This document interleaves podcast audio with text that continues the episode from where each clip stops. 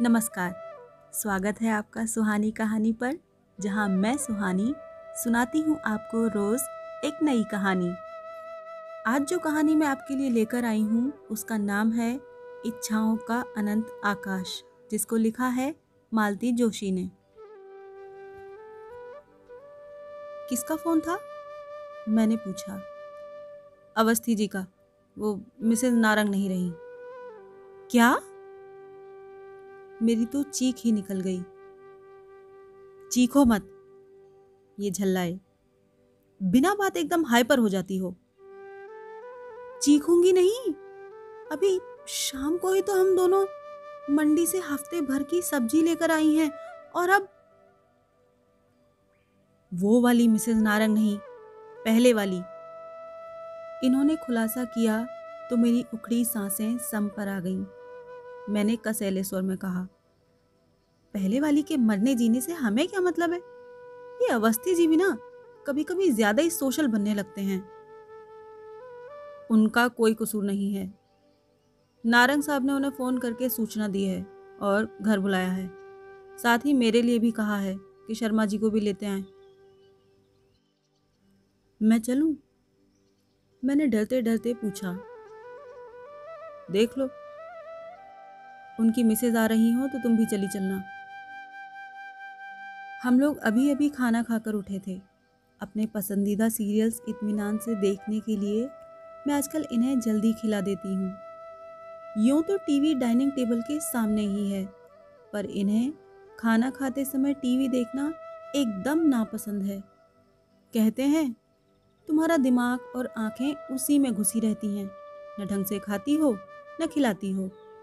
वैसे भी खाना खाते समय रोना, धोना, चीख, पुकार मुझे ज़रा भी अच्छी नहीं लगती। जल्दी जल्दी टेबल समेटते हुए मैं इनके बाहर जाने की प्रतीक्षा कर रही थी।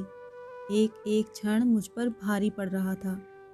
कभी कभी सोचती हूँ, जब टीवी नहीं था, लोग अपना बुढ़ापा कैसे काटते होंगे? पर तब बुढ़ापा इतना एकाकी, निस्संग थोड़े ही रहता होगा। घर बेटे बहुओं से नाती पोतों से भरा रहता होगा। राम नाम जपने तक की फुर्सत नहीं मिलती होगी। मैं टीवी का बटन ऑन करने ही जा रही थी कि फ़ोन बज उठा। फिर तो मेरा सारा मूड ही हवा हो गया। साड़ी बदल लूँ? मैं पूछने को हुई, पर फिर चुप लगा गई। शादी को इतने साल हो गए हैं, पर अब तक मैं ये अंदाज़ा नहीं लगा पाती हूँ कि ये कब किस बात पर उखड़ जाएँगे। गेट पर ताला डालते हुए देखा, अवस्थी लोग बगल वाले गेट पर खड़े हैं। शायद हमारी ही प्रतीक्षा कर रहे थे। ठीक तो है। ऐसे मौक़ों पर अकेले जाने की हिम्मत नहीं पड़ती। कोई साथ हो तो अच्छा लगता है। यही तो असमंजस और भी ज़्यादा था। जिस औरत को कभी देखा नहीं, जाना नहीं उसी के पुरसे में जाना पड़ रहा था। गेट पार कर हम बरामदे में पहुँचे। डरते डरते बेल का बटन दबाया। नारंग साहब शायद इंतज़ार ही कर रहे थे। दरवाज़ा फ़ौरन खुल गया और वे हमें भीतर लिवा ले गए। भीतर अजब नज़ारा था। तीन चार लोग बैठे थे, पर सन्नाटा पसरा हुआ था। नारंग साहब ने समय ज़ाया नहीं किया। उस स्तब्धता को भंग करते हुए परिचय की औपचारिकताएँ पूरी की। दो उनके साले थे, एक साड़ू भाई और बुज़ुर्ग से सज्जन मामा ससुर थे। फिर हम लोगों की ओर मुखातिब होते हुए बोले, ये लोग मेरे पड़ोसी ही नहीं, परम मित्र भी हैं। मैं चाहता हूँ आप अपनी बात इनके सामने ही कहें। मैं अपना जवाब भी इन लोगों के सामने ही देना चाहूँगा। पहले तो वे एक दूसरे का मुँह ताकते रहे। फिर एक ने, शायद साले ने, गला साफ़ किया और कहना शुरू किया। पिछली रात शिकागो में मेरी दीदी का स्वर्गवास हो गया। कैंसर से पीड़ित थी। सौभाग्य से मेरे दोनों भांजे विनीत सुमित अंतिम समय में उनके पास ही थे। मृत्यु की सूचना देते हुए विनीत ने मुझे बताया कि दीदी की इच्छा थी कि उनकी अर्थी इसी घर से उठे। सुहागन के पूरे सात श्रृंगार के साथ। कुछ क्षण कमरे में घोर निस्तब्धता छाई रही। फिर साड़ू भाई ने कमान संभाली। हम लोग इसीलिए भाई साहब से रिक्वेस्ट करने आए हैं। आप लोगों के बीच जो कुछ हुआ, वह अच्छा नहीं हुआ था। हम मानते हैं। पर इस समय वह सब कुछ भुला देना ही श्रेयस्कर है। मरने वाले की इच्छा का मान रखना पड़ता है। फांसी की सज़ा पाने वाले से भी उसकी अंतिम इच्छा पूछी जाती है और वह पूरी की जाती है। इसीलिए अगर दीदी की इच्छा थी कि उनकी विदाई इस घर से हो तो आप एक बात भूल रहे हैं जनाब। नारंग साहब ने सूखे लहजे में कहा इस घर से उनकी विदाई सोलह साल पहले ही हो चुकी है और वह भी उनकी इच्छा का मान रखते हुए ही की गई थी। वह वह घर से विदाई थी, अब वे दुनिया से विदा हो रही हैं। दोनों बातों में फ़र्क तो है। फिर बच्चे चाहते हैं कि माँ की अंतिम इच्छा ज़रूर पूरी हो। साले साहब बोले, यह बात बच्चे मुझसे भी तो कह सकते थे। इतने सालों के अंतराल के बाद उनकी हिम्मत नहीं पड़ी होगी। हिम्मत कैसे पड़ेगी? सोलह सालों में एक बार भी फ़ोन नहीं किया। मेरे ही पैसों पर पलते रहे, पढ़ते रहे, पर कभी अपना रिज़ल्ट बताने तक की जहमत नहीं उठाई। विदेश जाने से पहले मिलना तक ज़रूरी नहीं समझा। यहाँ तक कि उनकी शादी की खबर भी मुझे औरों से मिली। इसके बाद भी वे मुझसे बात करने की हिम्मत कैसे जुटा सकते हैं? मुझे तो खुशी है कि वे इतने बेगैरत नहीं हैं। जीजा जी, प्लीज़ अब ये सब भूल जाइए। यही ना? ये मेरे दोनों परम मित्र यहाँ बैठे हैं। मैं इन्हीं से पूछना चाहता हूँ। ईमानदारी से। ईमानदारी से अपनी राय दीजिएगा। जो औरत बरसों पहले लड़ झगड़ कर अपने बच्चे लेकर यहाँ से चली गई थी। उसे मरने के बाद ही सही। दोबारा इस घर में आने का क्या अधिकार है? नारंग साहब की आँखें हम लोगों पर टिकी हुई थीं। उन आँखों में प्रश्न तो था ही, पर एक आक्रोश भी था, आग भी थी। बेहद एकाकीपन भी था। पहली बार मुझे कमरे में मिसेस नारंग की अनुपस्थिति का भान हुआ। वैसे उनका इस समय यहाँ होना बेहद अप्रासंगिक भी था। मैं सोच रही थी, इस समय उन्होंने अपने आप को किस कमरे में बंद किया होगा? कानों पर हाथ दिए, वे कहाँ छुपी बैठी होंगी? आप लोग कुछ तो बोलिए। लंबी प्रतीक्षा के बाद मिस्टर नारंग ने कहा। हम लोगों ने सिर उठाया। अवस्थी जी ने गला साफ़ किया और बोले नारंग साहब, अगर आप इजाज़त दें तो मैं इन लोगों से एक प्रश्न पूछना चाहूँगा। मिस्टर नारंग ने स्वीकारोक्ति में सिर हिला दिया। बोले, कुछ नहीं। अवस्थी जी फिर आगंतुकों से मुखातिब होकर बोले, मैं एक बहुत ही कड़वी बात कहने जा रहा हूँ और उसके लिए पहले से ही माफ़ी मांग लेता हूँ। भगवान हमारे नारंग साहब को लंबी उम्र दे। पर मान लीजिए, बात ठीक इससे उलट होती। हमारे मित्र को कुछ हो जाता तो क्या आपकी दीदी अपने सुहाग चिन्ह उतार देती, वैराग्य ले लेती? उनकी बात पूरी भी नहीं हो पाई थी कि मिस्टर नारंग उठकर भीतर चले गए। हम लोगों को तो जैसे सांप सूंघ गया। अवस्थी साहब, या इन्होंने कहना चाहा, पर चुप हो गए। सॉरी यार। उनका मंतव्य समझकर अवस्थी जी बोले, दरअसल जो मैं कहना चाहता था, शायद ठीक से कह नहीं सका। थोड़ी देर बाद नारंग साहब भीतर से नमूदार हुए। उनके हाथ में जरी वर्क वाला एक पर्स था। उसे साले को सौंपते हुए बोले, अभी अवस्थी जी ने सुहाग चिन्हों की बात की तो मुझे याद आ गया। मैडम जाते समय ये सारी चीज़ें मेरे मुँह पर फेंक कर चली गई थी। शादी की कोई याद, कोई चिन्ह वे अपने साथ नहीं रखना चाहती थी। अब मरने के बाद उन्हें सुहागन बनने का शौक चल रहा है तो ये रख लो। अपनी बहन का मन भरकर श्रृंगार करना। पर जीजा जी, दीदी की इच्छा इस घर से विदा होने की थी। तो क्या तुम्हारी दीदी की ही इच्छा सर्वोपरि है? मेरी इच्छाओं का कोई मोल नहीं। क्या मृत्यु उसे सारे आरोपों से बरी कर देगी? वे अनगिनत पल जो मैंने अकेले गुजारे हैं, उनका हिसाब कौन देगा? दो दो बेटों के होते हुए भी मैं निसंतान बुढ़ापा काट रहा हूँ। ये जवाबदेही किसकी है? भाई लोग तो इस आक्रामक रवैये से खौफ खाकर चुप हो गए, पर मामा जी बोल पड़े, बेटा, तुम्हारी तरह वह भी अकेली ही थी। और अंत तक अकेली ही रही। नहीं, वह कतई अकेली नहीं थी। नारंग साहब ने एक एक शब्द पर ज़ोर देते हुए कहा, वह कतई अकेली नहीं थी। उसके बेटे उसके साथ थे और अंत तक थे। और अगर आपका इशारा मेरे दूसरे विवाह पर है तो जान लीजिए, अकेलापन भी कभी कभी बर्दाश्त से बाहर हो जाता है। आदमी उसे बांटने पर मजबूर हो जाता है। ऊपर बच्चे आपसे बात कर, साले ने एक अंतिम कोशिश की। नो।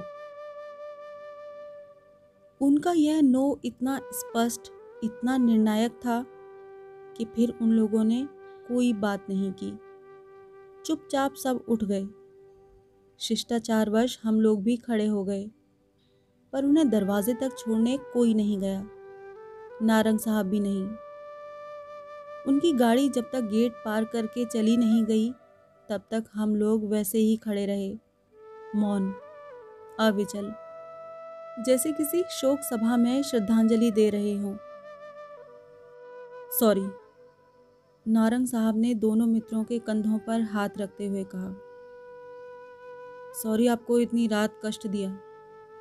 पर उन लोगों को अकेले झेलने की हिम्मत मुझमें नहीं थी। सॉरी क्यों कह रहे हैं? यह तो आपका अधिकार है। आप जब चाहें निसंकोच हमें बुला भेजें। हम लोग हमेशा आपके साथ हैं। अच्छा चलते हैं। टेक केयर और हम लोगों ने भारी मन से अपने घर की राह ली। रात भर नींद नहीं आई। वह अनदेखी, अनजानी औरत बार बार रूप बदलकर सपनों में आती रही। समझ में नहीं आ रहा था कि जिस घर को वह बरसों पहले छोड़ गई थी, उसके प्रति इतना मोह क्यों? जिस पति के लिए मन में इतना तिरस्कार था, उसके नाम से फिर मांग भरने की जिद क्यों? क्या यह प्रतिशोध का नया तरीका था? या कि पछतावे की प्रतिक्रिया थी? या कि मन के किसी कोने में अब भी पति के लिए प्रेम दुबका बैठा था। सच, मानव मन एक गुफा की तरह होता है। उसका ओर छोर पता ही नहीं चलता। आठ साल पहले इस बंगले में आना हुआ था। यूँ भी बंगलों में अड़ोस पड़ोस नाम मात्र को होता है। यहाँ तो एकदम ही शून्य था। बाई तरफ़ वाले बंगले में एक कंपनी का गेस्ट हाउस था। दाई तरफ़ नारंग साहब रहते थे। जो तलाकशुदा थे। मुझे इतनी कोफ्त हुई थी कि बता नहीं सकती। लेकिन नारंग साहब के साथ इनकी अच्छी पटरी बैठ गई थी।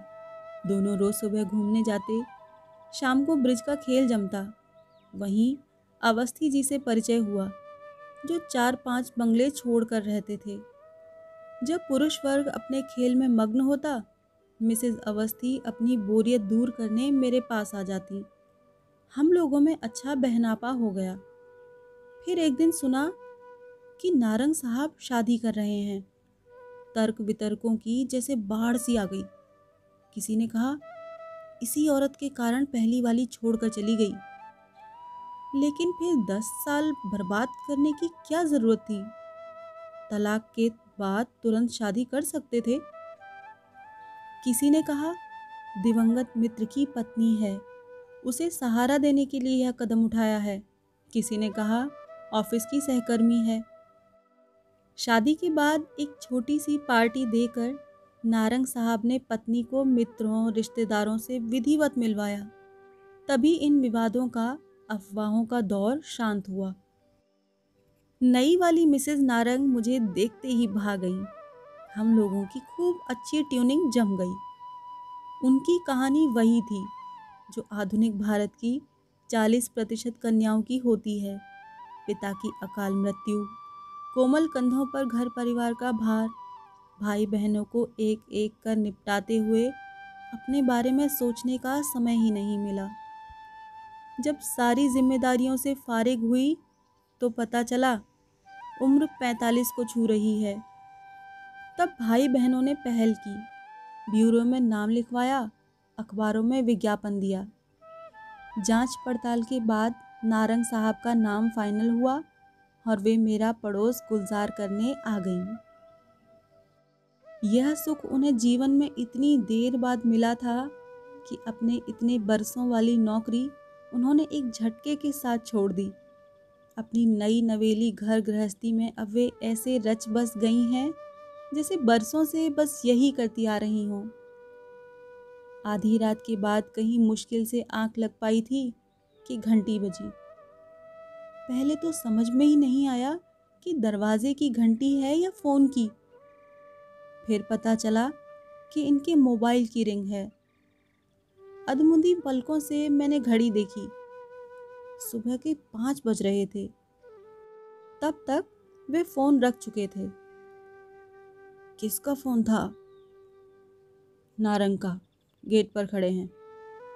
इन्होंने उठते हुए कहा, ये चप्पल डालकर बाहर को चल पड़े तो गाउन पर शॉल डालकर मैं भी पीछे पीछे होली। रात ग्यारह बजे तो हम लोग उनके घर से लौटे थे। अब इतनी सी देर में और क्या हो गया? दरवाज़ा खोलकर हम बाहर आए। धुंधलके में गेट के बाहर एक आकृति नज़र आ रही थी। उनका फ़ोन आ गया था, इसीलिए निश्चिंत थे। नहीं तो एकदम गेट खोलने की हिम्मत नहीं पड़ती। सॉरी, आपको सुबह सुबह डिस्टर्ब कर रहा हूँ। नहीं नहीं, गेट मत खोलिए, मैं भीतर नहीं आऊँगा। बस यह चाबी देने आया हूँ। चाबी? किस लिए? बच्चे माँ को लेकर आ रहे हैं। शायद नौ दस बजे तक पहुँचेंगे यहाँ। पर आपने तो कल मना कर दिया था ना? हाँ पर आधी रात के बाद मुंबई से बच्चों का फ़ोन आया। बरसों बाद उनकी आवाज़ सुनी थी। बरसों बाद उन्होंने कुछ मांगा था, मना नहीं कर सका। क्षण भर को वे चुप हो गए। शायद उनका गला भर आया था। पर तुरंत ही उन्होंने अपने आप को संभाल लिया और कहा, हम लोग पंद्रह बीस दिनों के लिए बाहर जा रहे हैं। वे लोग अगर तेरहवीं भी यहाँ से करना चाहें तो कर सकते हैं। मतलब आप नहीं रहेंगे? नहीं। और मेरा रहना ज़रूरी भी नहीं है। अंत्येष्टि में तथा संस्कारों में बेटों की उपस्थिति ज़रूरी होती है तो वे दोनों तो रहेंगे ही। कुछ क्षण चुप्पी छाई रही।